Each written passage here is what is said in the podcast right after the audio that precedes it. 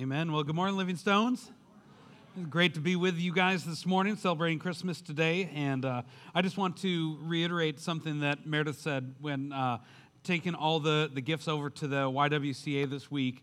Uh, thank you guys so much. You guys went above and beyond, and it, it, was just they they were they were overwhelmed by all that was brought in, and and you guys definitely rose to the occasion. Just want to tell all of you just a huge thank you for being a part of that and, and allowing our church to just be such a blessing to, to them this time of year is uh, wonderful. So, um, so in, in the month of December, we've been going through our Christmas series that we've been calling Let There Be. And, and in this series, one of the things I've been reminding uh, us of at the beginning of each one of our messages ha- has been that when God created the world, He spoke and things happened. And then after, when God created something, he pronounced that it was good. That, that it was good. When, when he created the, the, the earth and the moon and the stars and the, and the, uh, the lakes and, and the animals, all of that, he announced that it was good. But at, when sin entered the picture, when Adam and Eve disobeyed God, when they took a bite from the uh, fruit of the tree of knowledge of good and evil, all that, that God had created became marred. What was originally created to be good, then all of a sudden what did not uh, was not exactly what God had created them to be. And, and so, in, in spite of our disobedience, in spite of our rebellion towards God, right there in the garden, God initiated, God started his rescue plan for how he was going to restore all the things that had been lost during the fall. He, he formulated how he wanted things to be made right once again. And, and that's what we're celebrating this week during, during Christmas. That when we gather together with family, when we gather together with friends, we are celebrating God's rescue plan uh, uh, of Him restoring and making things right, all the things that were lost during, during the fall. And, and so, I'll, I'll say it like this God's gift to us is the restoration, is restoration of, of making things right once again. And, and so far in this series, we've talked about how Jesus came to restore and bring back joy into, into our lives once again that had been lost, to bring back peace. Well, this morning, we're going to be taking a look at the essence of who God really is manifested in the person of Jesus Christ. Now, when, when I was a kid, uh, the neighborhood I grew up in, there, there was a, a bunch of, of, of, kids right around my age that all lived on the same block or two. And there was about five or six of us. And, and we just, we hung out together all the time when we were kids. Like in, in, the summer, we would get on our bikes right after breakfast and we would just leave for the day. We would go, you know, biking all over town. We went on different bike uh, bike paths heading down to, to the Milwaukee River, going down to Lake Michigan. I mean, it was it was awesome. It was an incredible time. And, and in fact, like if my parents knew half the places that we went on our bikes, they would have just probably lost it. I mean, we we we did some pretty dumb things during that time as well. But but also being a kid that grew up who grew up in the 80s. All right, yeah, there's, there's a good number of it. Like, I what an incredible decade to grow up. Like, I remember, like, I, I'm old enough to remember the, the original Nintendo coming. Like, I mean, this was a game changer for, like, I mean, before, like, they had, like, the Atari, like, no, but having an 8 bit gaming system was like amazing. And, and so I, I didn't have one at my house, but I had two friends that had a Nintendo. And so we would go over to their house and play Duck Hunt or Tecmo Bowl or, or Mario. Like, and Super Mario 3 was like the best one with the raccoon tail. And I mean, it was, it was, it was amazing. Like, it, it was a truly incredible time. And, and then me, me and my friends, like, we used to eat over at one another's house an awful lot. And, and so what we would do is we'd gather together and we'd call and say, all right, what are we having for dinner? We'd find out what our friends were having for dinner. Did any of you guys do that? And then whoever was having the better meal, we'd go and eat at their house instead because I didn't want to eat what was being served at my house. Like, we, we just kind of had this open door policy amongst all of our, our group of friends that we had where we just kind of came in and out and hung out and, and all that. And it really was an incredible time growing up. But I, but I had, I had one friend who had a dad that really kind of scared us a, a, a, bit. We were always kind of afraid of Mr. Werner. And, and, and, like he was the kind of dad who was always always stressed out. He was a big guy, had a loud, booming voice.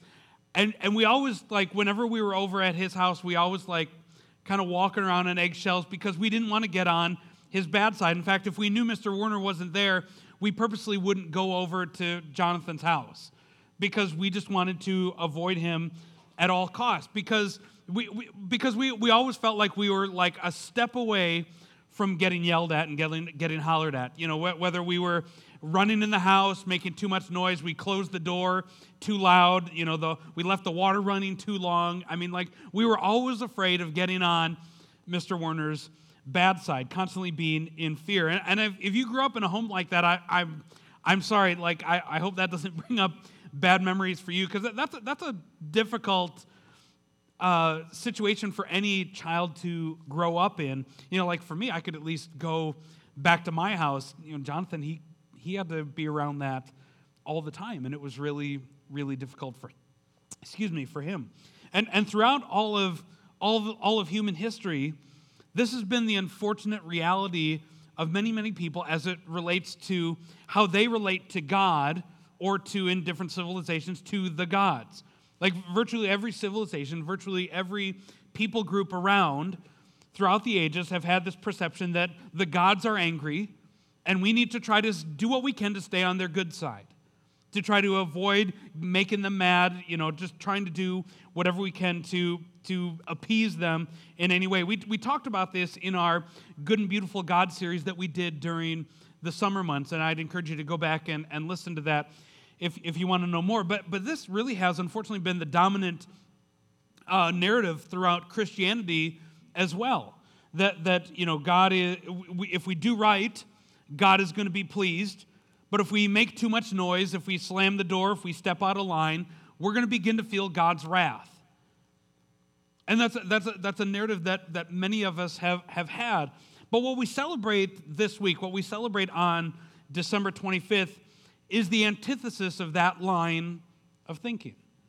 Like that Christmas is not about God's wrath, it's not about God's anger or God's punishment, but Christmas is all about celebrating God's amazing, incredible, irrational, undeserving, never ending, reckless, and indescribable love for you and I. That's what Christmas is all about, celebrating the insane, incredible love that God has for every single one of us. Now, now I, would, I would venture to say just about all of us, if, most of us, if not all of us, have heard John 3.16 before. Like maybe you've seen people holding up a sign at a, at a, at a sporting event, you know, the guy behind the, the, the goalposts. Tim Tebow, like he made a, a number of years back, he put John 3.16 on his eye black. If you've ever, has anybody ever eaten at an In-N-Out burger? Handful, all right, yeah. Like if you look on the bottom of your cup, there's a John 3:16 written on the bottom of your In-N-Out burger cup.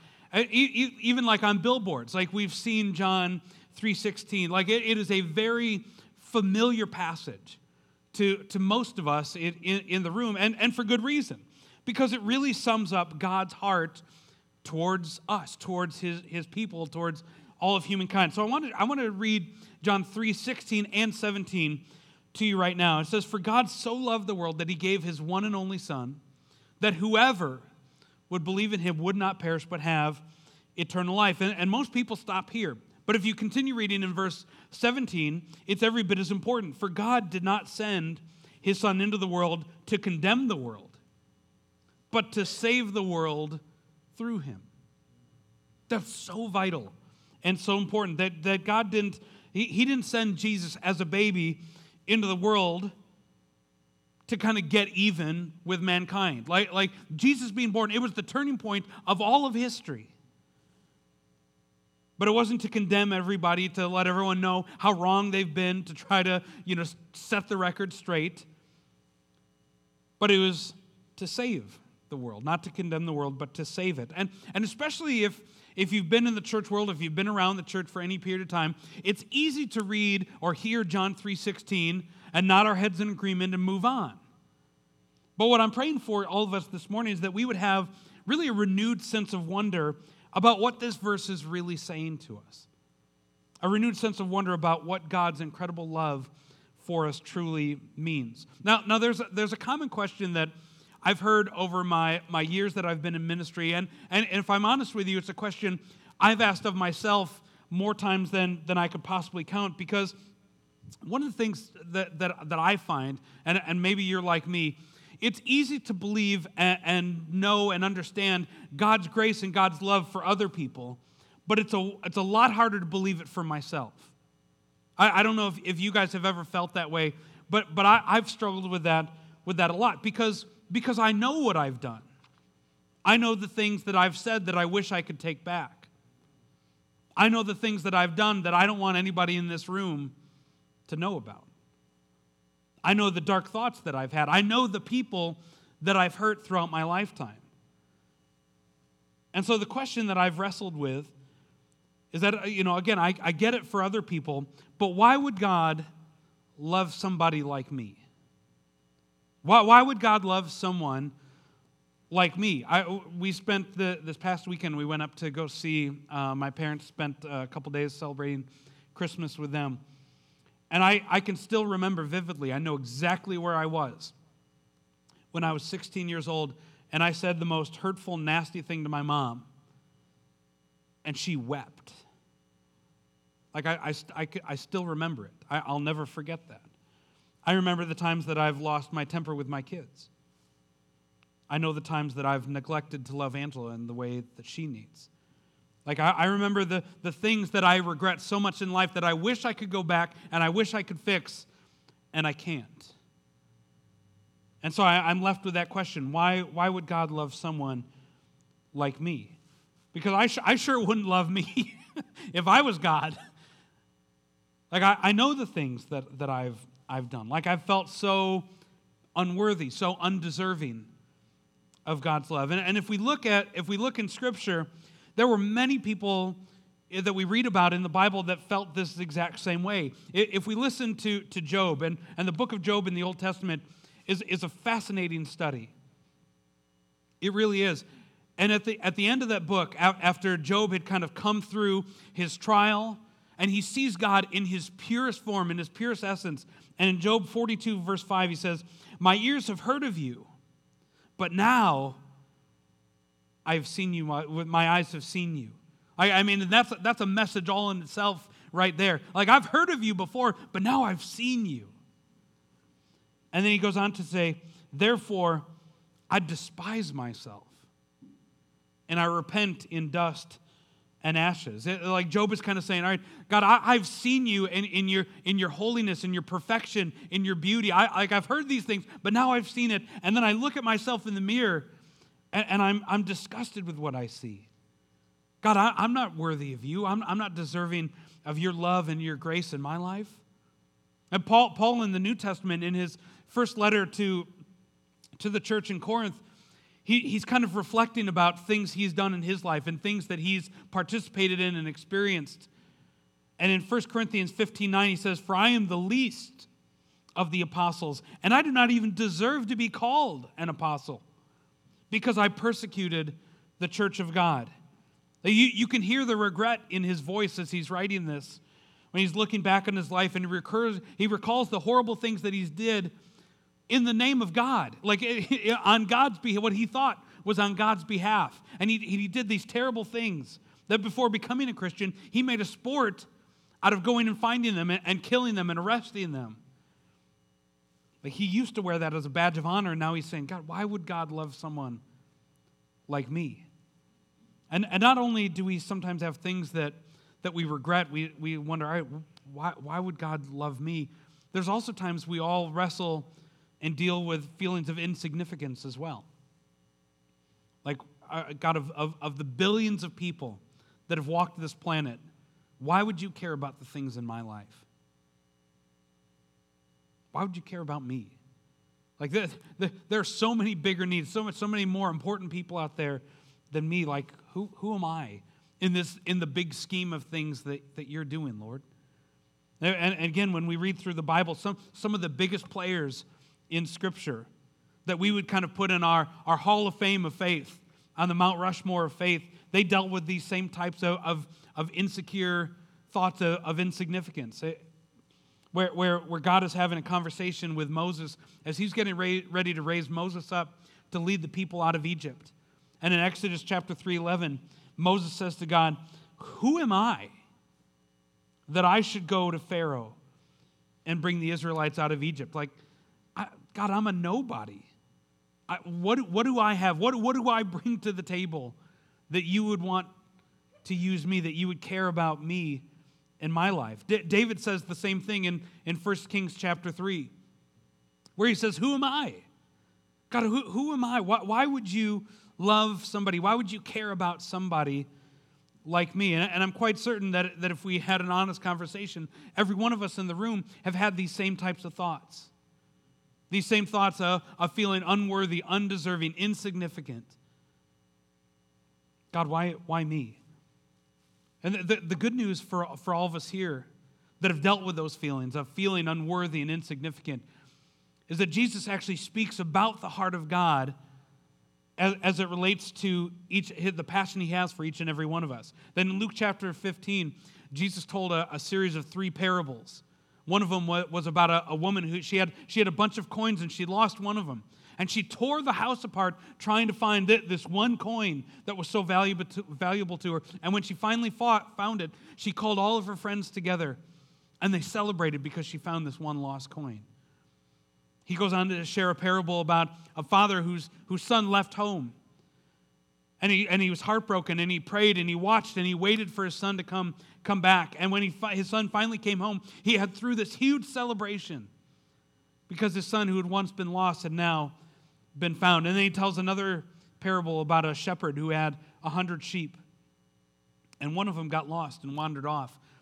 And he left the 99 sheep that were found to go after and pursue the one that was lost. And when he found that one sheep that was lost, he put him over his shoulders and he brought all of his friends together and he celebrated the one that was now found once again.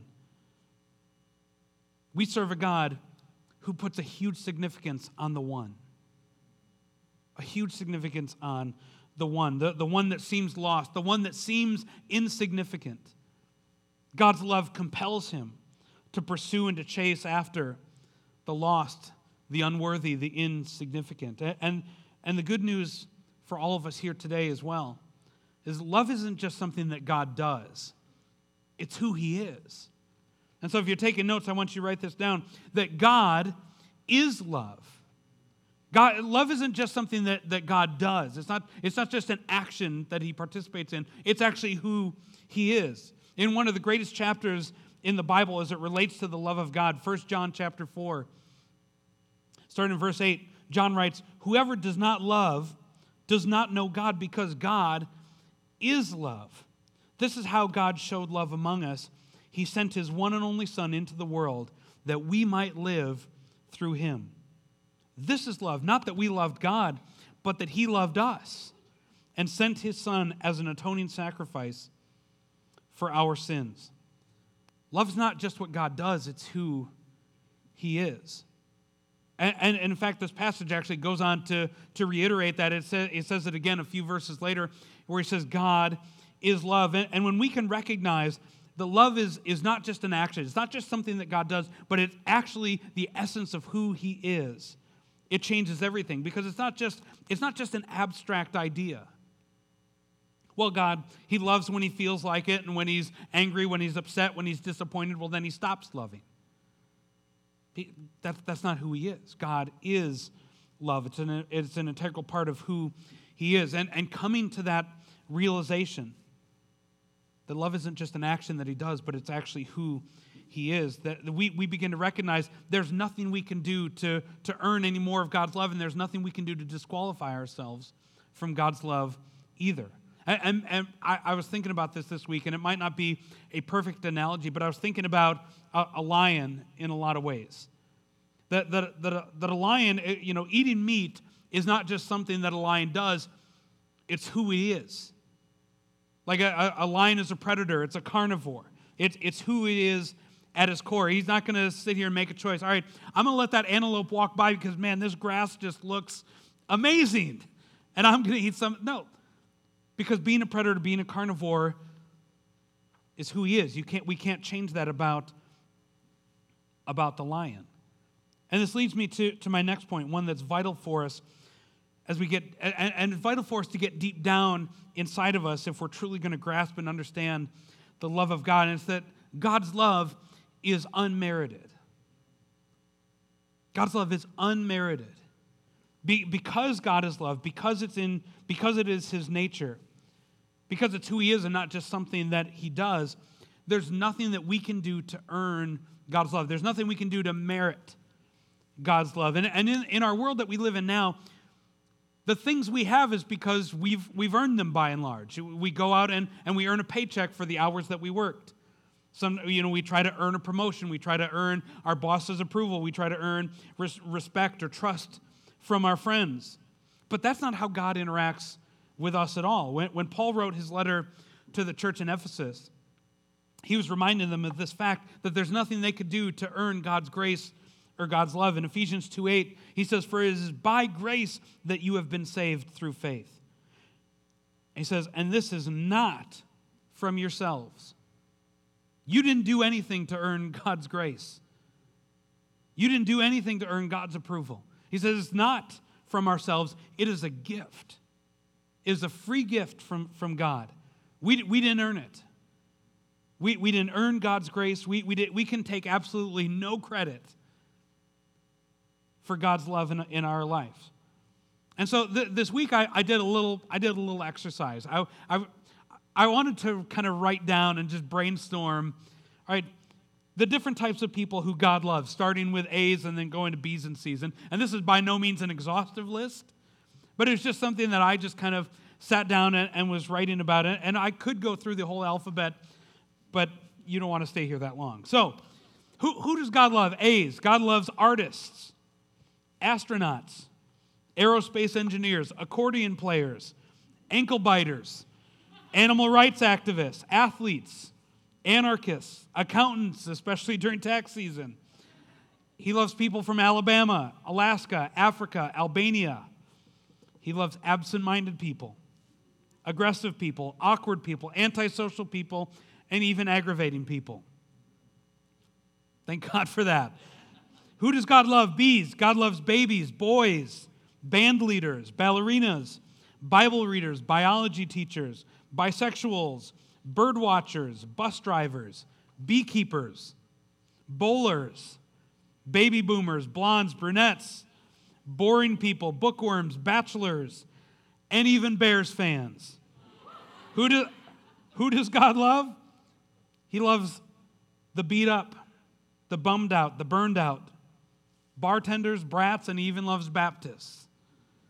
Like, who does God love? The C's. God loves Catholics, charismatics, congressmen, crooks, creeps, cheaters, charlatans, Cubans, Caucasians, Czechoslovakians, Cherokees, Comanches, Californians, cops, clowns, child molesters, cooks, celebrities, cheerleaders, and even country music fans. Like, that's how big God's love is. So, I.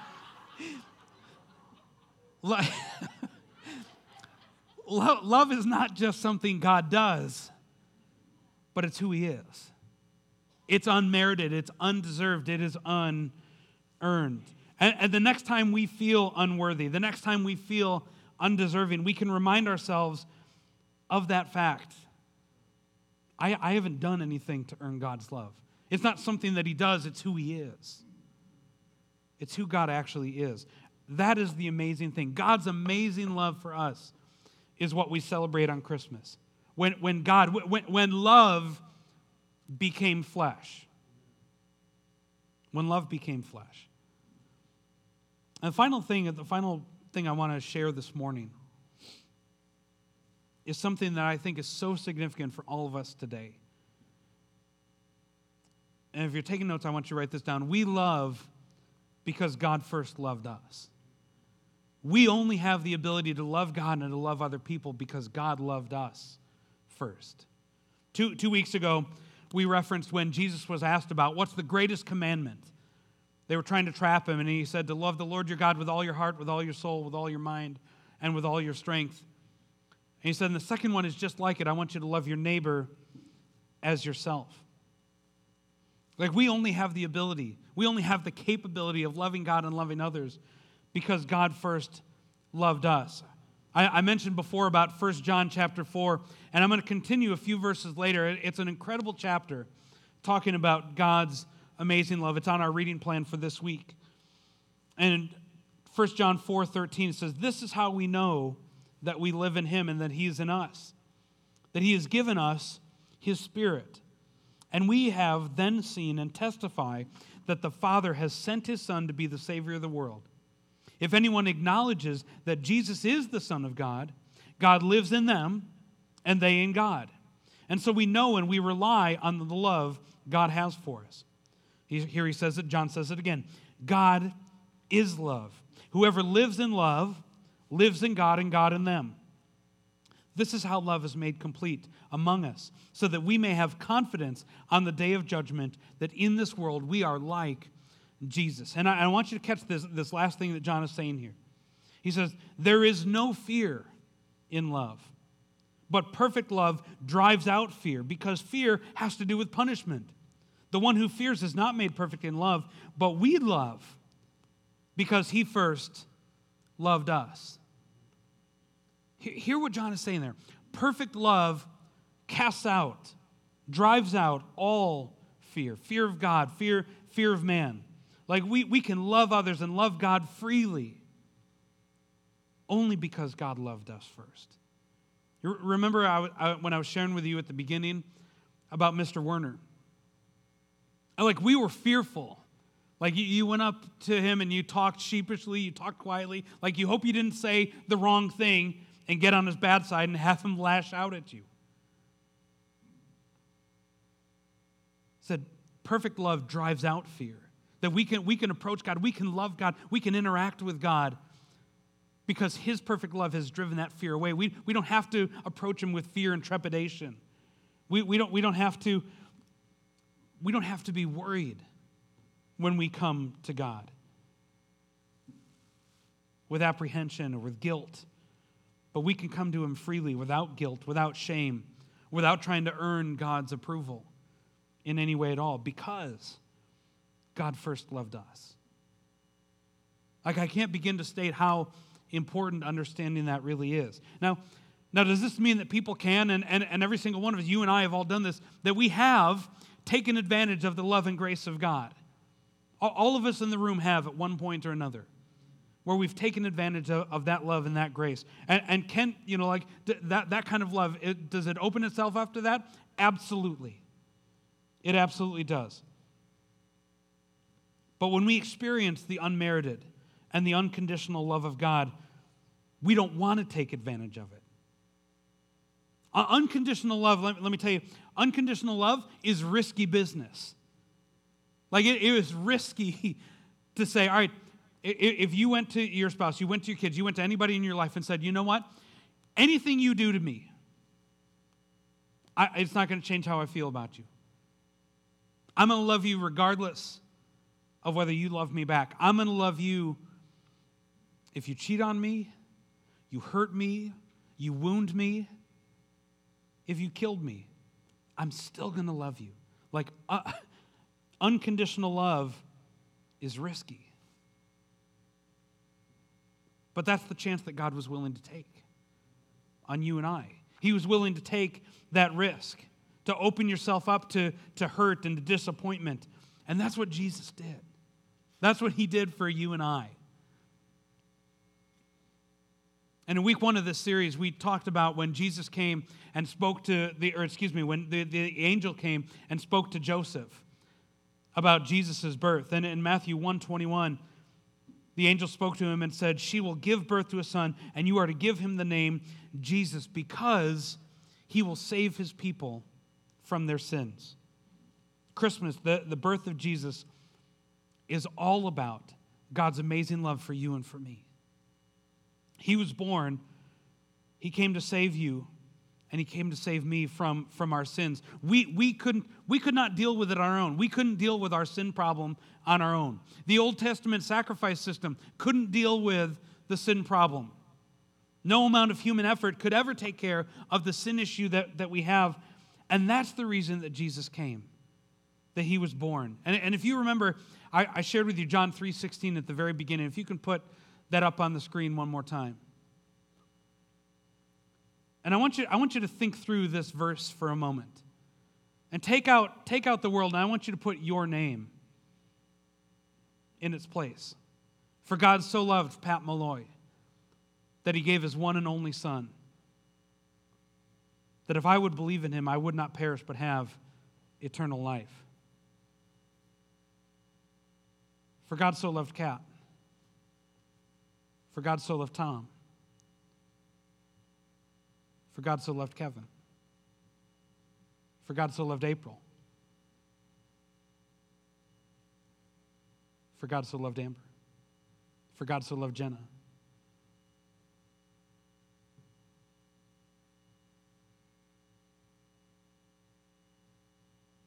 Think about that for a moment. For God so loved me that he gave his one and only Son, that if I would believe, I would not perish, but I would have eternal life. Like, how often this time of year we, have heard the phrase, Jesus is the reason for the season. And, and that's true. I'm actually going to change it slightly. I'll say, you and I are the reason for the season. And that's not meant to sound sacrilegious at all. But the whole reason that Jesus came to begin with is because of God's love for you and for me. We are the reason that Jesus came.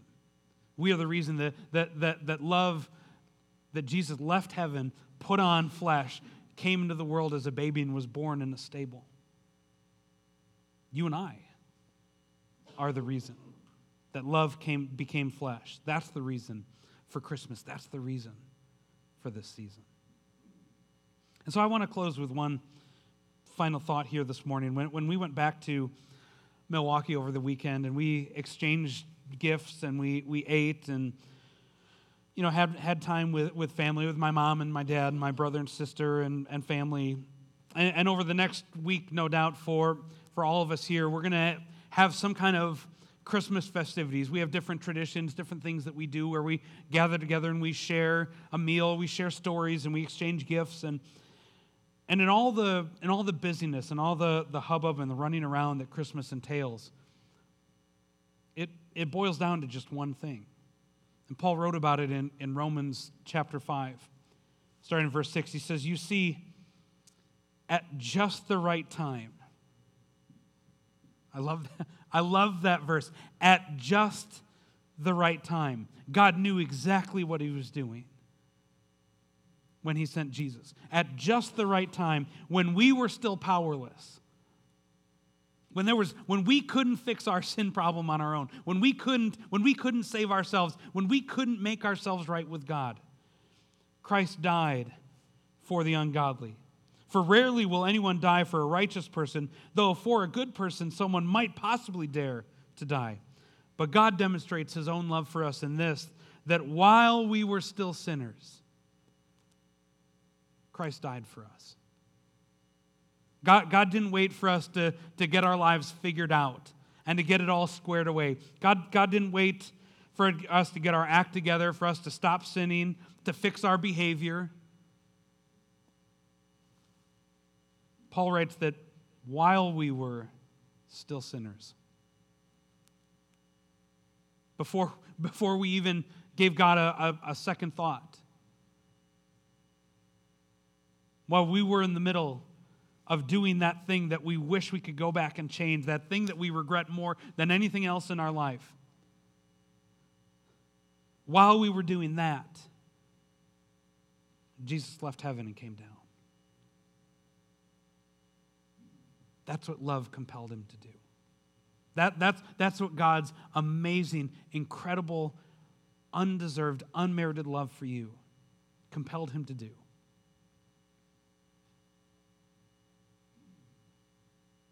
I'm going to leave heaven. I'm going to come. Put on flesh. Become a baby born in a, in a stable. To save the people I love. To do for them what they can't do for themselves. That is, Jesus is the embodiment of God's love. And that's the beauty of Christmas.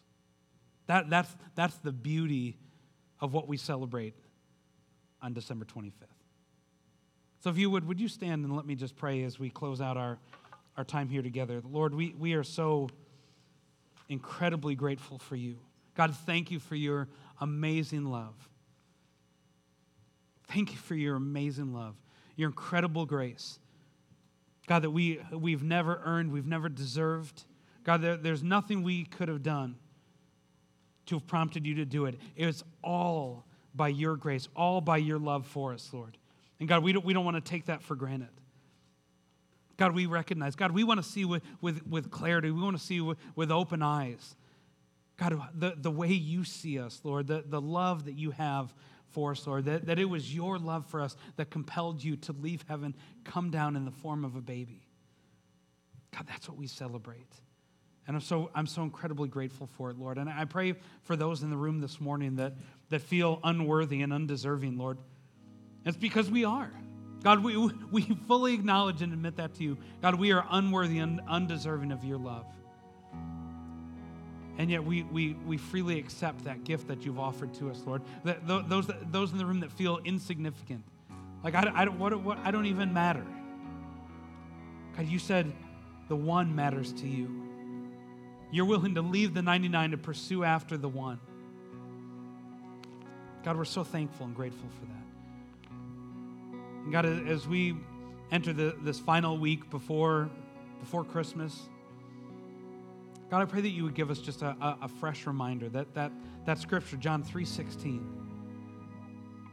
God, it wouldn't just be words on a page. It wouldn't be something that we just nod our head in agreement to, but God, that it would become real to us, that we would recognize how amazing your love for us truly is. And God, when we can see that, when we can own it, we can, when we can hold on to that and grasp it, God, that that would change who we are. It would change how we live. It would change how we think. God, we just honor you. God, we thank you for the amazing gift of your Son. Thank you for your love for us that you've poured out. In Jesus' name.